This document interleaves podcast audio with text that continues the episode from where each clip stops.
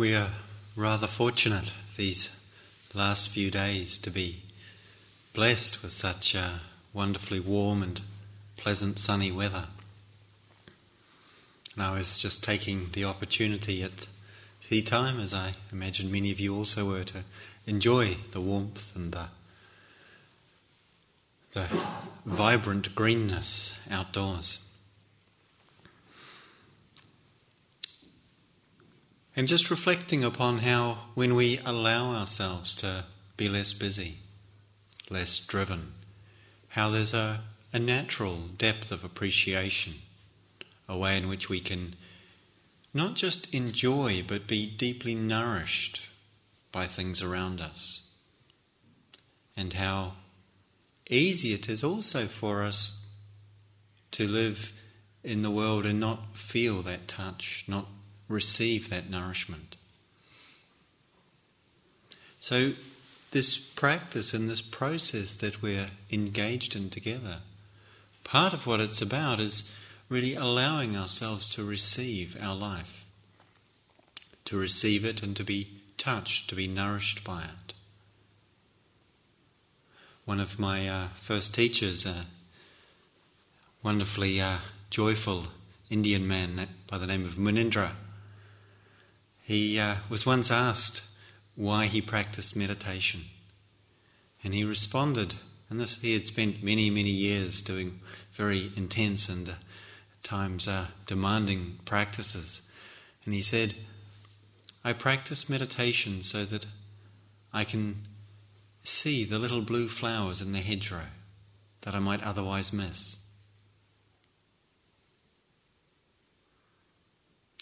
And something about that simple response to see the beauty around us that we might otherwise miss, to allow ourselves to be nourished by what is here.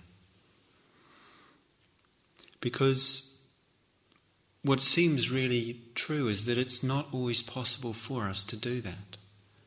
And there's really two ways in which it happens that that becomes difficult. One of which we've spoken some already about with regard to that very strong movement we experience when we contact something that we like or we enjoy, pulls us towards the future, the wish to keep it, to maintain it. It's like, well, this is all very nice, but will it be sunny tomorrow when I can go out for a longer walk? Or will it be sunny when I go home and want to see my friends or my family and do something nice outdoors? Or will it be raining again?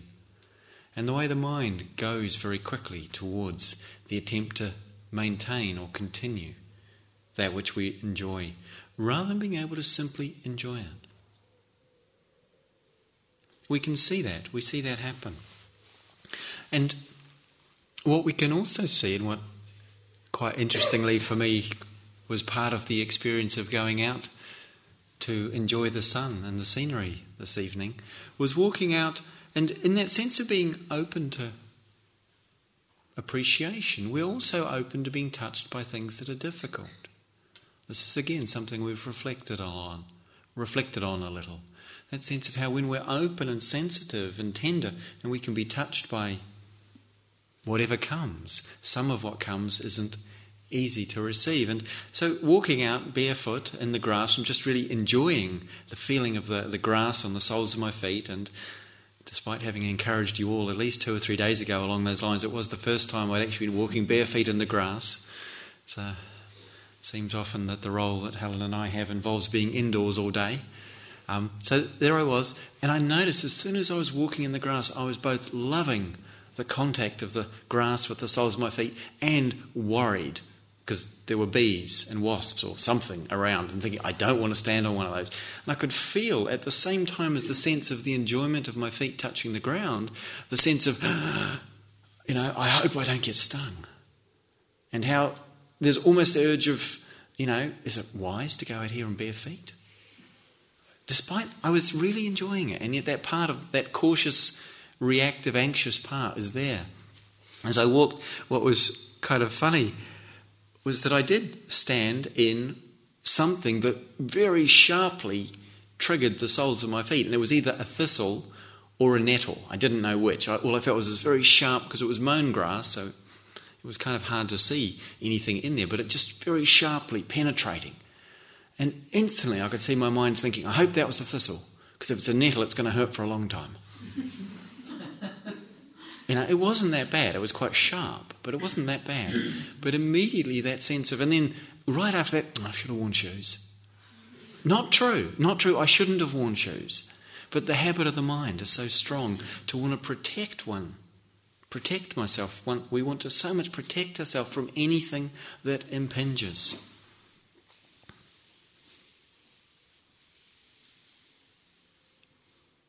And this pattern, this tendency, is something that we need to look at. If we wish to really receive the beauty and the nourishment of life, we have to look at how we tend to relate to the fact that being open to life has an element of vulnerability to it. Because what seems to underlie, what seems to drive much of our mental activity and much of our worldly activity is an attempt in some way or form, or on some level, to try and prevent ourselves from experiencing anything that's painful or difficult or scary or threatening or unsettling. We just don't want that to happen. And there's this, this sense that we can't really enjoy where we are unless we feel totally safe and secure in the fact that nothing is going to impinge upon us. Nothing is going to rub up against us in a way that we don't wish. And the movement and the activity of life that we can see how much of our energy and our time goes into this activity, trying to prevent ourselves having to feel something that's uncomfortable or threatening, whether it be in social environments, in terms of physical experiences, or equally in meditation. That sense of how, how much we wish to be comfortable.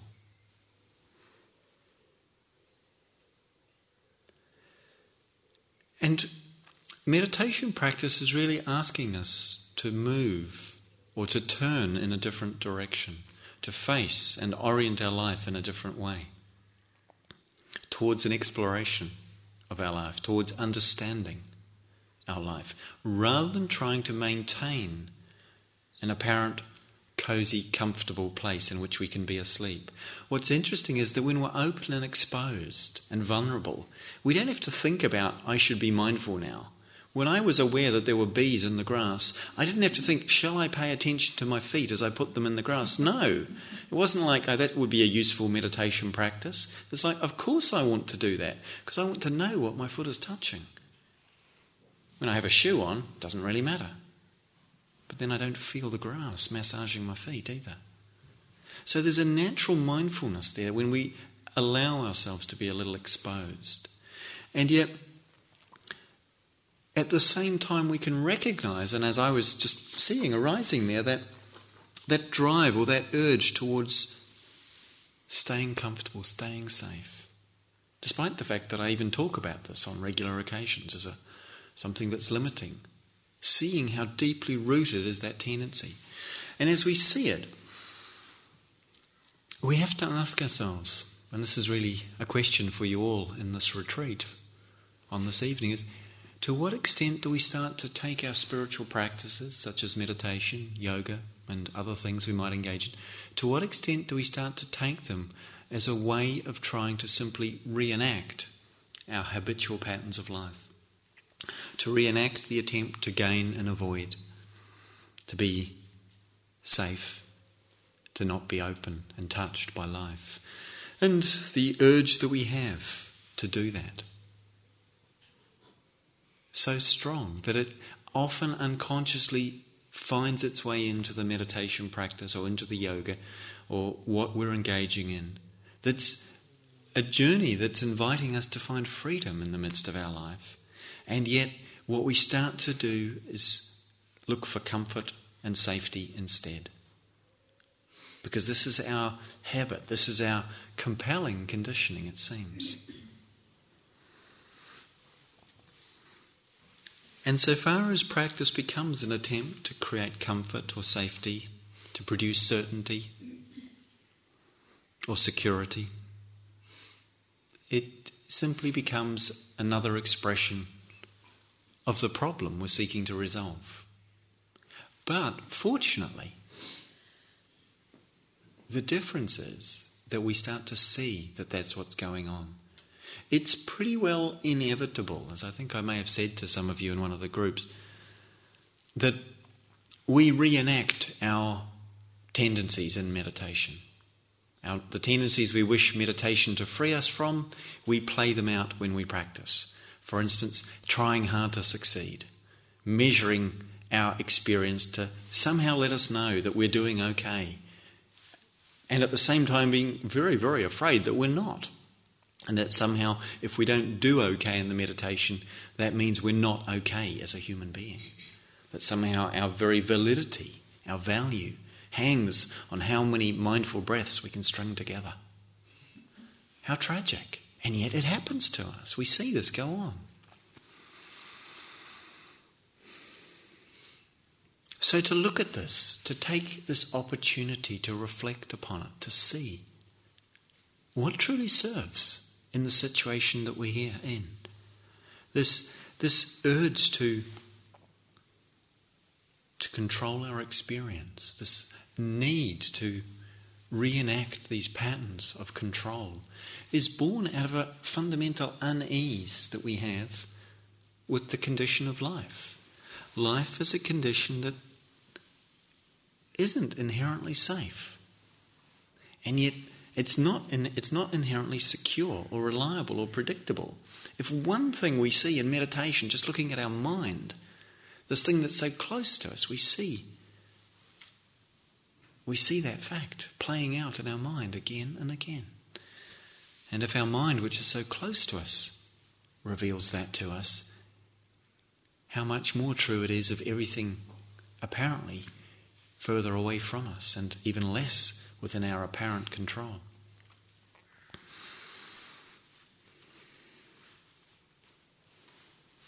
So there's this, this urge to control experience, to make it safe, to make it predictable, to make it be the way I want it to be. And it shows itself in the form of thinking that is like, how can I produce a certain effect? How can I get it to be like this? Or make sure it's not like that? This primary tendency of the mind that we come up against again and again and again, seeing that urge, that urgency in our meditation.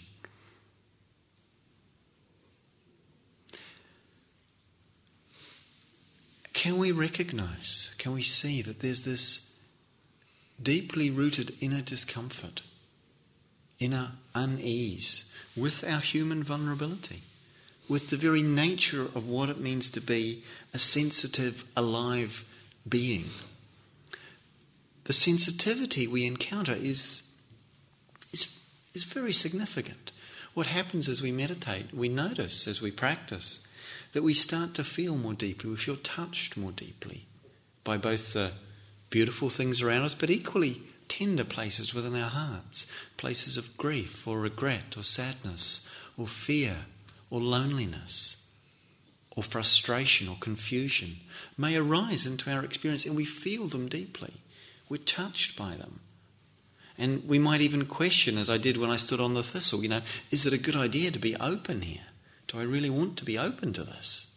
Or would I be better off kind of staying insulated and isolated and effectively disconnected, but at least comfortably numb. It, it seems like an attractive possibility at one level. But there's a real cost to it, and the cost is the, the loss of connection with our aliveness, the loss of connection with the nourishment of our life and of life around us. So, to reflect, it's useful to reflect on just how sensitive we are as human beings. You know, it's all very well we're sitting there in that sunshine going, ah, as I was little, just really 45 minutes ago, I guess, sitting in the sun, think, wow, it's really pleasant, isn't it? To feel the sun upon one's skin. How nice. And yet, you know, there's really quite a narrow range of temperature that's pleasant, isn't there? A little bit hotter and one very easy, oh, it's too hot, you know, give me some shade.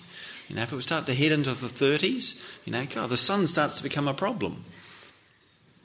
And certainly, you know, below, I don't know, 17, 15 degrees, it's, you know, we start to feel like it's cold.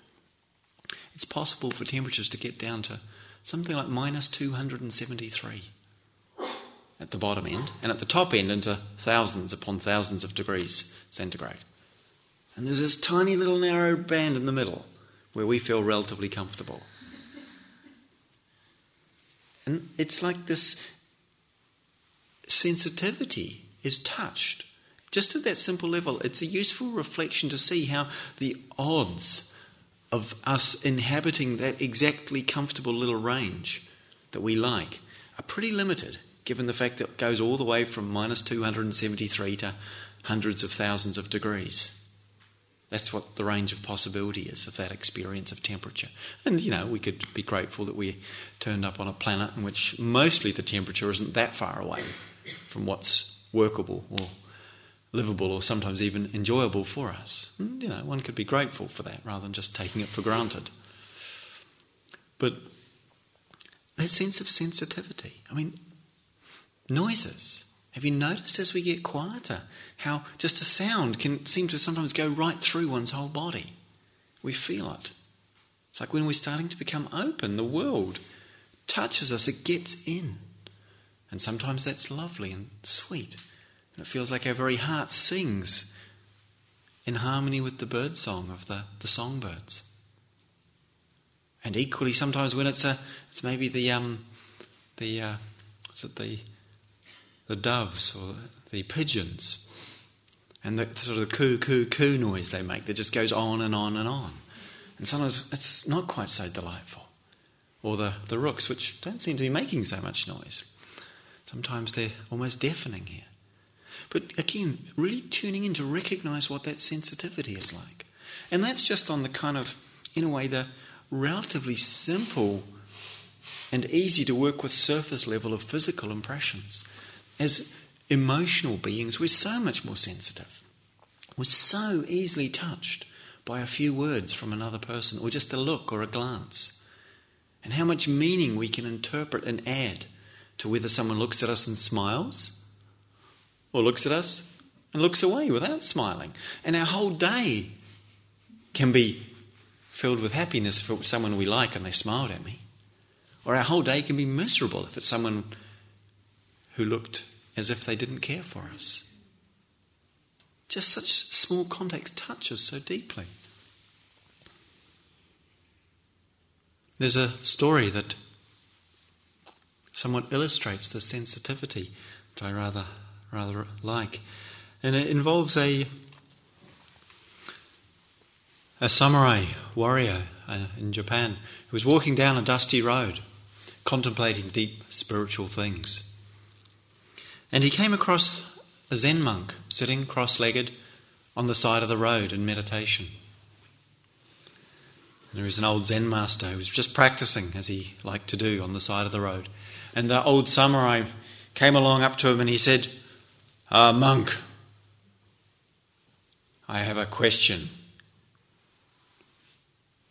And the little old monk looked up at him. He said, Yes. He says, Can you tell me the difference between heaven and hell. And the little monk looked up at him. He said, Hmm, samurai,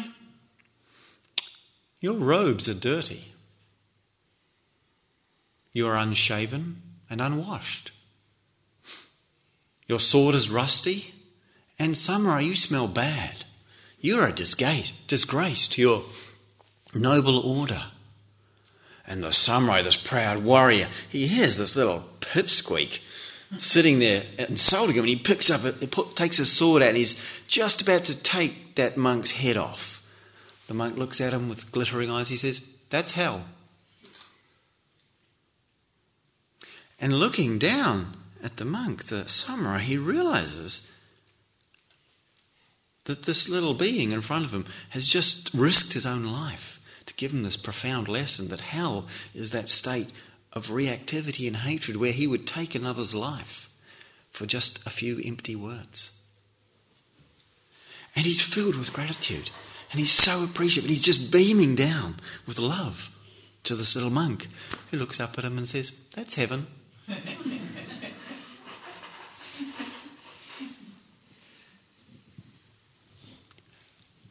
and apart from the delightfulness of the story, that sense of just a few words can sometimes prompt us to murderous rage and equally can fill us with a sense of just love, connection, and appreciation.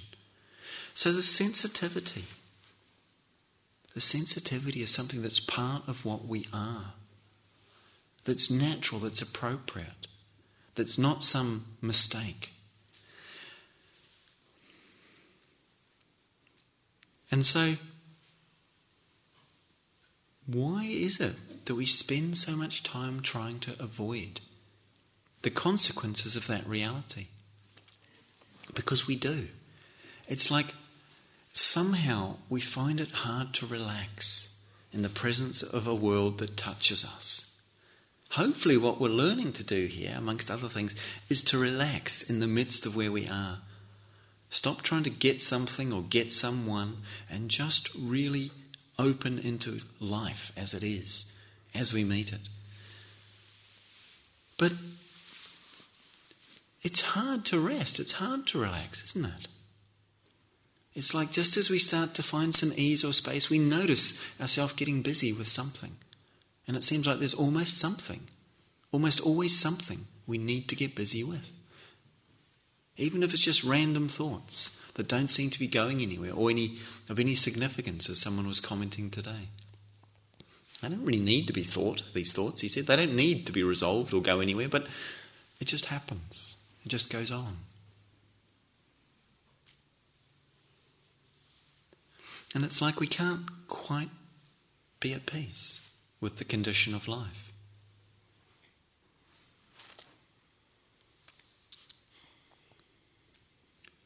Remember some years ago I was teaching a retreat in the foothills of the Pyrenees in France. And uh, it was this beautiful scenery, gorgeous sunshine, delightful ex- situation, one would think, looking at it from a distance. But what was happening is I was sitting there with this beautiful view, wonderful scenery, was a small biting fly was buzzing around me and trying to land. Every time it would land and start to bite, I would just gently brush it off, gently brush it off gently brush it off. And I could not enjoy sitting there. It was just not possible to enjoy this condition. Because although it was beautiful, it was warm, it was lovely, I'd had a good lunch, this little fly kept coming around. And, you know, of the surface of my body, about 99% of it was being bathed by pleasant sunlight sensation, you know, warm sunshine. Well, actually, not 90% because I had some clothes on. But um, but the little spot where the fly would land, it was just like, no. And I noticed myself because, you know, I was trying to be respectful and gentle. I didn't want to harm the fly. But nor did I want it to be biting me. So I was brushing it off and it would land. And I was slowly getting tighter and tighter and tenser and more and more contracted. It's like, Ugh! And at some point I realized what was happening. I thought, oh, okay, can you just relax with this? Can you just let this happen? You've either got a choice. You're either going to, that thing is going to keep you reacting, or, you know, you see the thought wanting to kill it, which I didn't want to do, but I could see the thought wanting to. or, okay, you've had a nice lunch. Maybe it's maybe it's his turn or her turn. And what was really interesting was once I actually let that little sharp spot of pain sensation happen, it was really insignificant. It really wasn't very much at all. It was just a little sharp Nothing. And then nothing. And the sense of just, oh, I can relax. Actually, I can enjoy being here now. It was amazing. Just how we shift when we just when we allow ourselves to be vulnerable, to feel, to be touched. But of course, that's not what we necessarily do most of the time, is it? Sometimes we remember. But more often we don't because it's not just about allowing ourselves to be touched by a little bite. It's more, there's almost something like the feeling insulted by the universe that this is happening. It's like, this shouldn't be like this, it's not okay. And that if this can happen, well, you know, so what if the next thing that turns up is a, you know, a small rodent, you know, and, and that wants to take a bite, followed by a, you know, a sort of a, a large creature that's looking hungry. Am I just going to sit here and let this thing eat me? You know, and that, that whole sense of I can't let this happen because what if I stay open and everything happens that could possibly ever happen and I'm overwhelmed or destroyed? It's like there's this urge and this, this wish that drives so much of our activity to get to a place of reliable certainty and safety and security where nothing ever is going to happen to me again where I will never be impinged upon, impacted, where my sensitivity will never be violated, or, or I, and I will never have to, to feel that which I don't want to feel. And because we so strongly wish for that, we're trying to organize the world, we're trying to organize ourselves. So much of our thinking is about somehow trying to create that place where we can come to a rest that will be safe, secure, comfortable, and unthreatening. But when we reflect on our life, when we look at how life actually is, there is no security. There is no safety. There's no way we can stop life getting in. And in fact, the only thing that is guaranteed the only certainty in life, the only thing that is absolutely secure, is the fact that one day we will die. And so there we are. That's the thing you can rely on.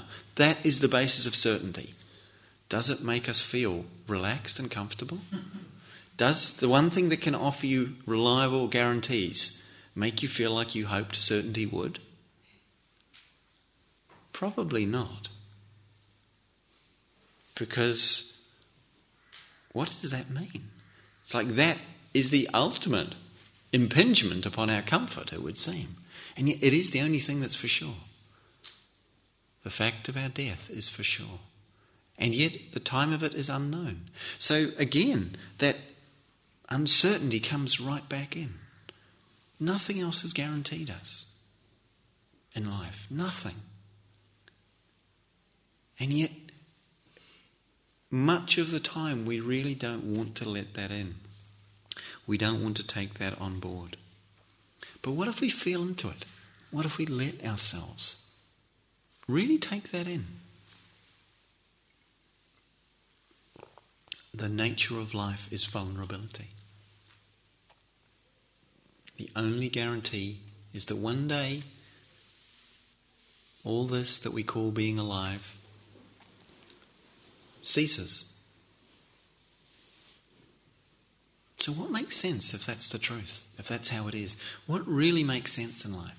Does it make sense to keep trying to avoid the things that may impinge upon us in a way that's uncomfortable or unsettling? Because there's this process of trying to get certainty and security so we don't have to feel vulnerable. But the only real security makes us feel profoundly vulnerable. The only real certainty is actually the very root of that vulnerability the fact of death. So we can't escape. There is no way out of this on those terms. So if we can't get out of it, in terms of escape from this reality. What would it be like to go into it? To turn towards it? To really enter wholeheartedly into this reality? This conditionality of life that is uncontrolled, unreliable, uncertain, unpredictable, where we don't know tomorrow what will happen. We don't know what will happen even in the next few minutes, whether our body will stay comfortable or start to hurt, whether our mind will stay bright and interested or start to get fuzzy or reactive. We just don't know that. And what would it be to face or to meet or to turn to your life not as something that you have to sort of shrink back from, but to really come with an open sense of exploration. That there's something, there's a keenness, there's an aliveness that's there when we open to the fact of our vulnerability, rather than resisting it, rather than shying away from it. So much of what drives life is anxiety and fear, as a, an attempt to avoid vulnerability. We, we, we get into these patterns of reactivity. Anxiety is a sense of unwillingness to accept the uncertainty of life. And we encounter it, we see it. And what happens with anxiety or with fear is it takes us away from where we are, or it attempts to, by we get lost in thinking about the future that we're anxious in regard to. And yet the experience is happening right here anxiety or vulnerability or fear. If we can come back to where we are and feel the experience, so go into the vulnerability, into that, we can find that there's, there's a ground here for us that we can abide in. That we don't have to become disconnected, that we can stay open in the presence of that experience. Helen Keller, who was who lived an amazing life despite being blind and deaf, she once said, Security is mostly a superstition. It does not exist in nature, and nor do the children of mankind experience it as a whole. In the long run, avoiding danger is no safer than outright exposure. Life is either a glorious adventure or it is nothing.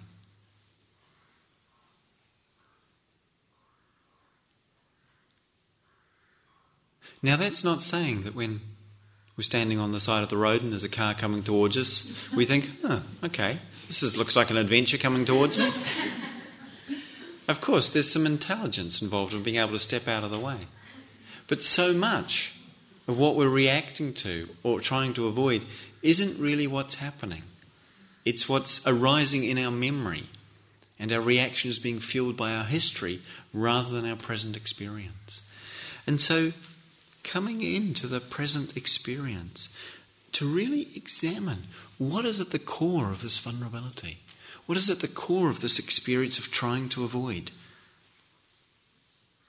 And what we see if we do that if we look, if we start to see, it somehow is configured around a sense of something that we're trying to protect, that we conceive of and imagine to be who we are or what we are. The sense of being somehow at the centre of all this experience, needing to defend ourselves from and define ourselves by what is happening, leads to this ongoing struggle this ongoing process. And it's like there's this message that just keeps coming in that says, Look out, it's scary over here, it's dangerous over there, be careful about this. Look what happened the last time, you know? And that, that kind of that whole sense of, of me that's looking out fearfully at the world,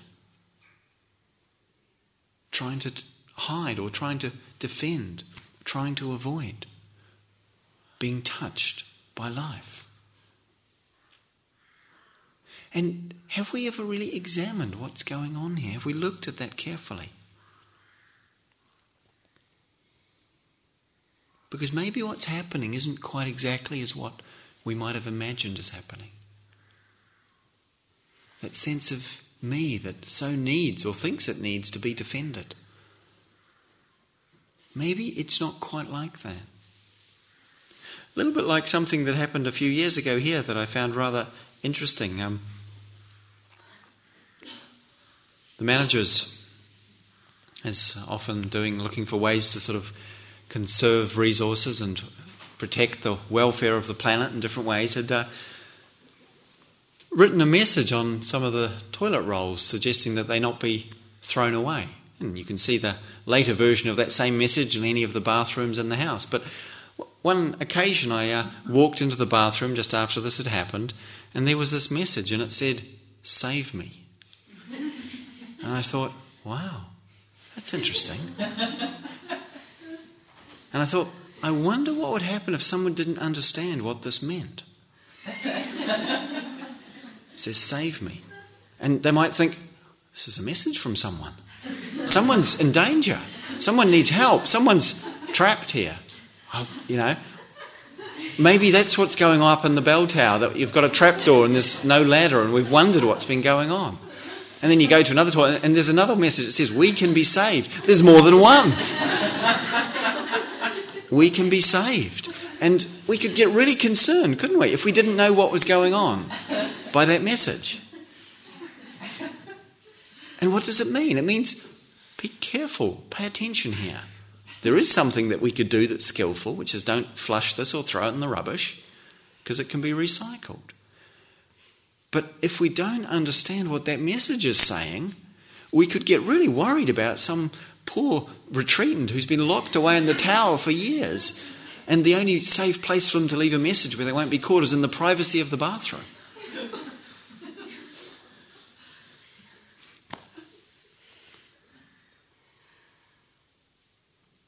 What would it be if we were to question the messages that keep arising in our mind?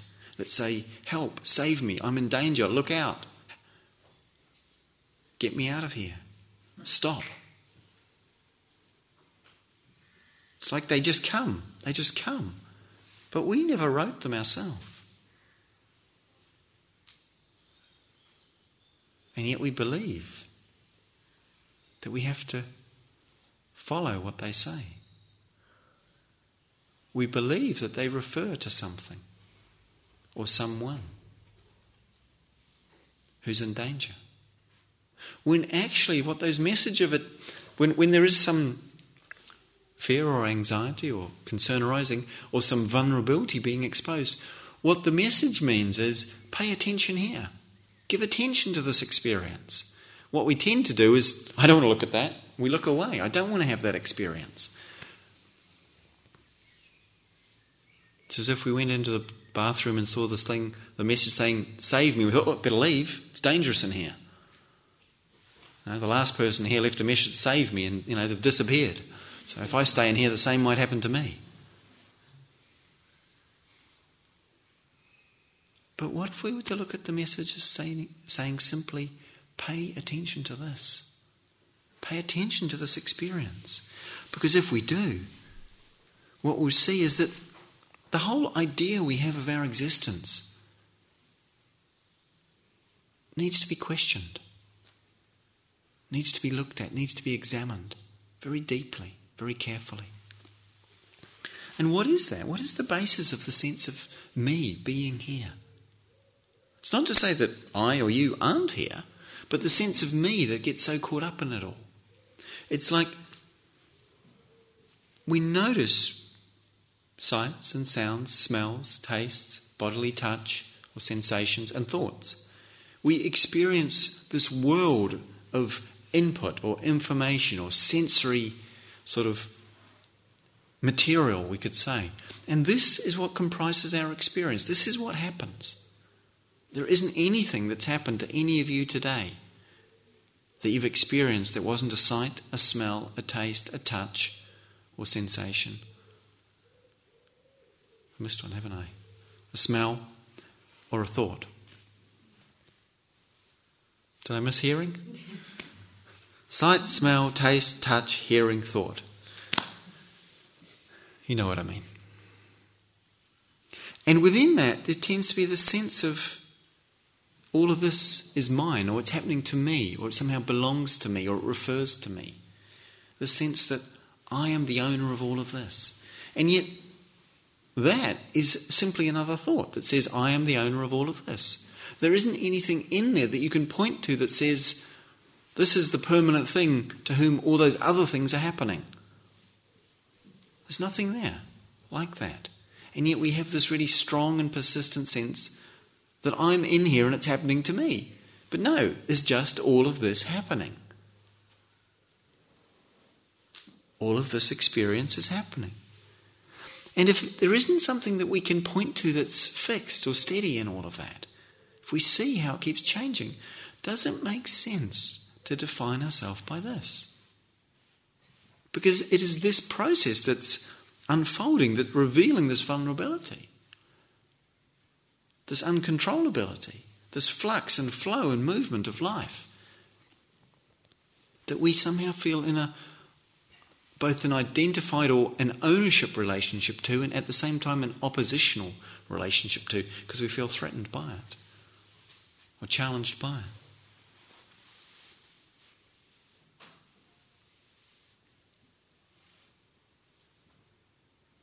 And together with that sense of it being me or being mine that goes, that goes on, that arises for us, there's also the sense of, of me doing it. It's like somehow I made this happen. And how much struggle goes on in your meditation because you feel like somehow you made it happen. That thing that was really painful or unpleasant that passed through your mind, or the distractedness, or the reactivity. So much the sense of, it's me, I'm doing this. And yet, if you look, we see it's happening. We see it's happening. We see it keeps happening. And we so much measure ourselves and value ourselves on the basis of something that's simply unfolding. And we get frustrated, we struggle with this reality. But the most important things, like the breath, just happen by themselves. We're not doing it. The digestion process, you put food in your mouth, sure, we get involved with that, finding it and putting it in. But when we put the food in our mouth, look what it does. His body just grows. Sometimes it grows in ways we'd rather it didn't. Or grows hair in places we think it shouldn't. But it's kind of alive, it just does what it does. And yet there's a sense we often have of me doing it.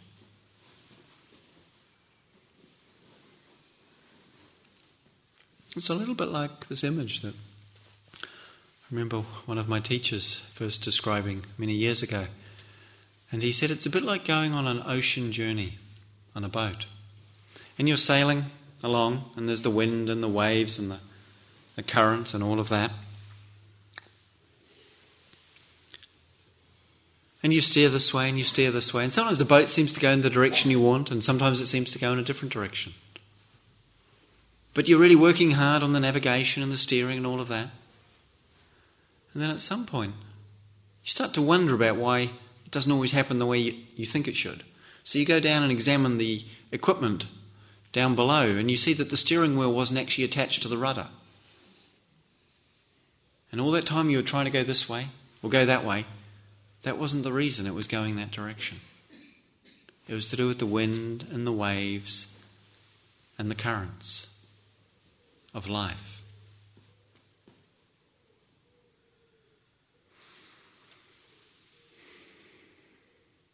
There's something scary about that, something unsettling. It's not to say, and I'm not suggesting that we don't have any influence, of course we do. And a lot of what we're engaging in here is intended to be able to develop the capacity we do have to profoundly and positively influence the direction of our life. But that's very different than being able to be in control of it. That's very different than somehow holding it tightly with the demand that it conform to our, ex- our expectation or our wish.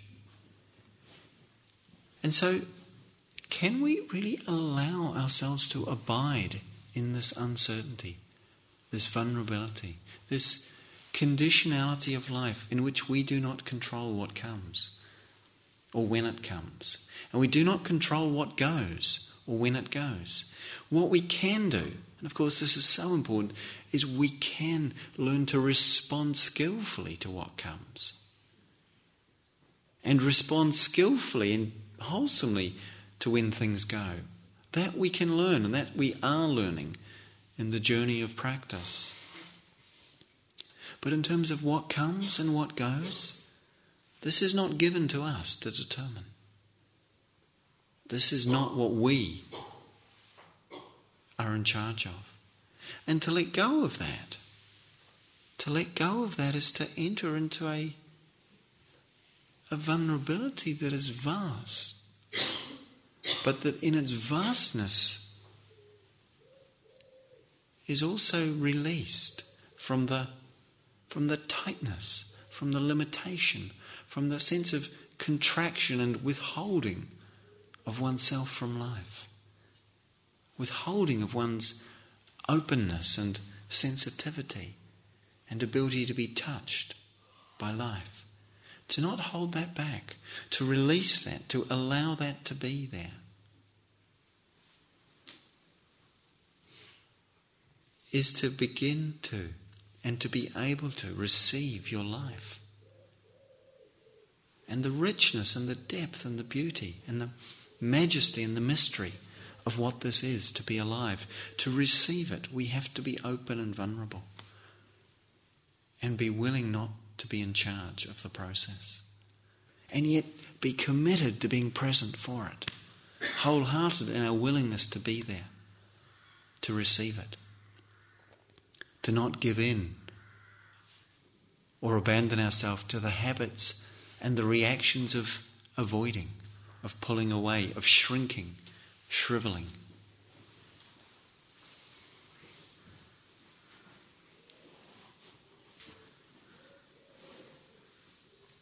And to see that that whole sense of vulnerability when we start to really look at what we think about or conceive when we have the idea of death and how that when we when we pull away from death which is as i said the ultimate expression of our vulnerability when we pull away from it we tighten with fear and anxiety and contraction. But when we open to it when we turn towards it something quite different happens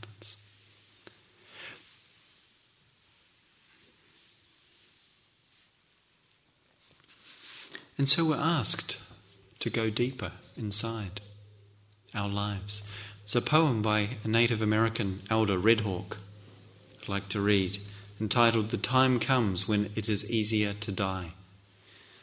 he writes We have to go deeper inside, like a tired miner chipping through stone. We have to dig even when we have had enough, and it is no longer worth it to get up out of the bed. The morning is cold, the grey clouds move in low like a flock of dark crows over a picked field. That is when we have to go deeper, through another hard layer of pain. You have to be relentless to make it in this place, because it will be relentless with you. It will never stop beating and grinding, wearing you down with one more thing gone wrong. Friends will die, or their nerves will fail. Women will cease to be thrilled with you likewise men, I guess. And your sorry efforts to hold it all together will come to nothing.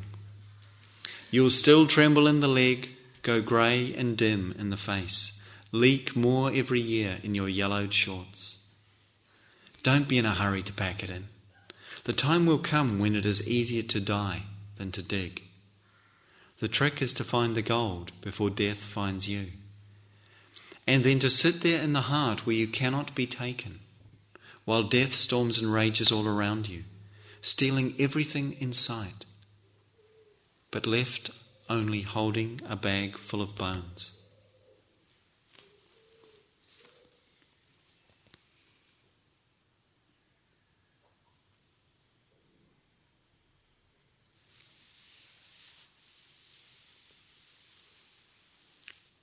When we believe that what we are is this body, and the thoughts that move through this mind.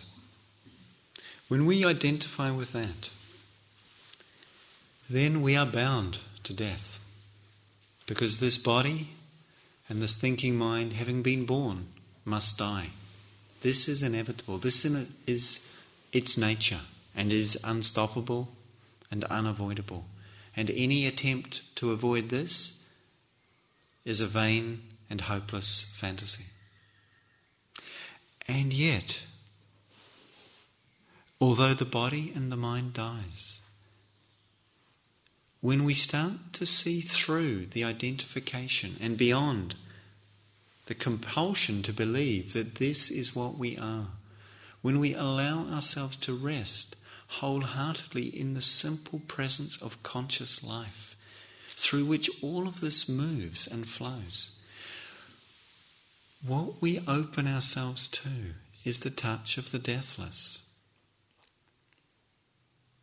the truth of life that is not born and does not die, that is not defined by the content of our experience, that cannot be taken by death. And so far and so long as we believe in ourselves as something separate, independent, and apart from the totality of life, we are subject to that which we have identified and separated out from that totality as being what we are. We are subject to the loss of that. But to see, to look, to explore for yourself what is here? What is revealed? When we enter where we are, without preconceptions, without agendas, without any idea of what we are or what is happening here, and yet wholeheartedly and willingly committed to this life that's happening right now unstoppably, unshakably.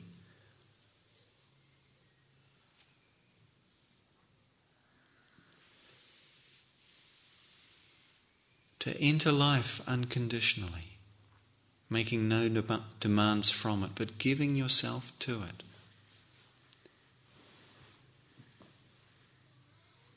In all its vulnerability and all that comes with that. If we can enter life in the Spirit, if we can enter this moment in that way,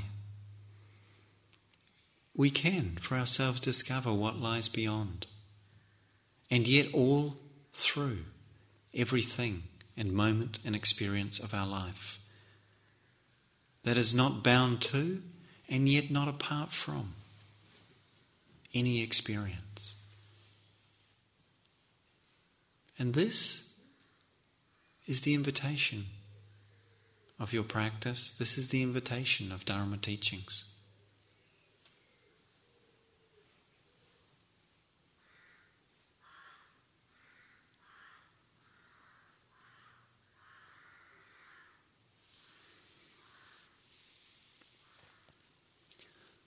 So let's sit quietly for a minute or two.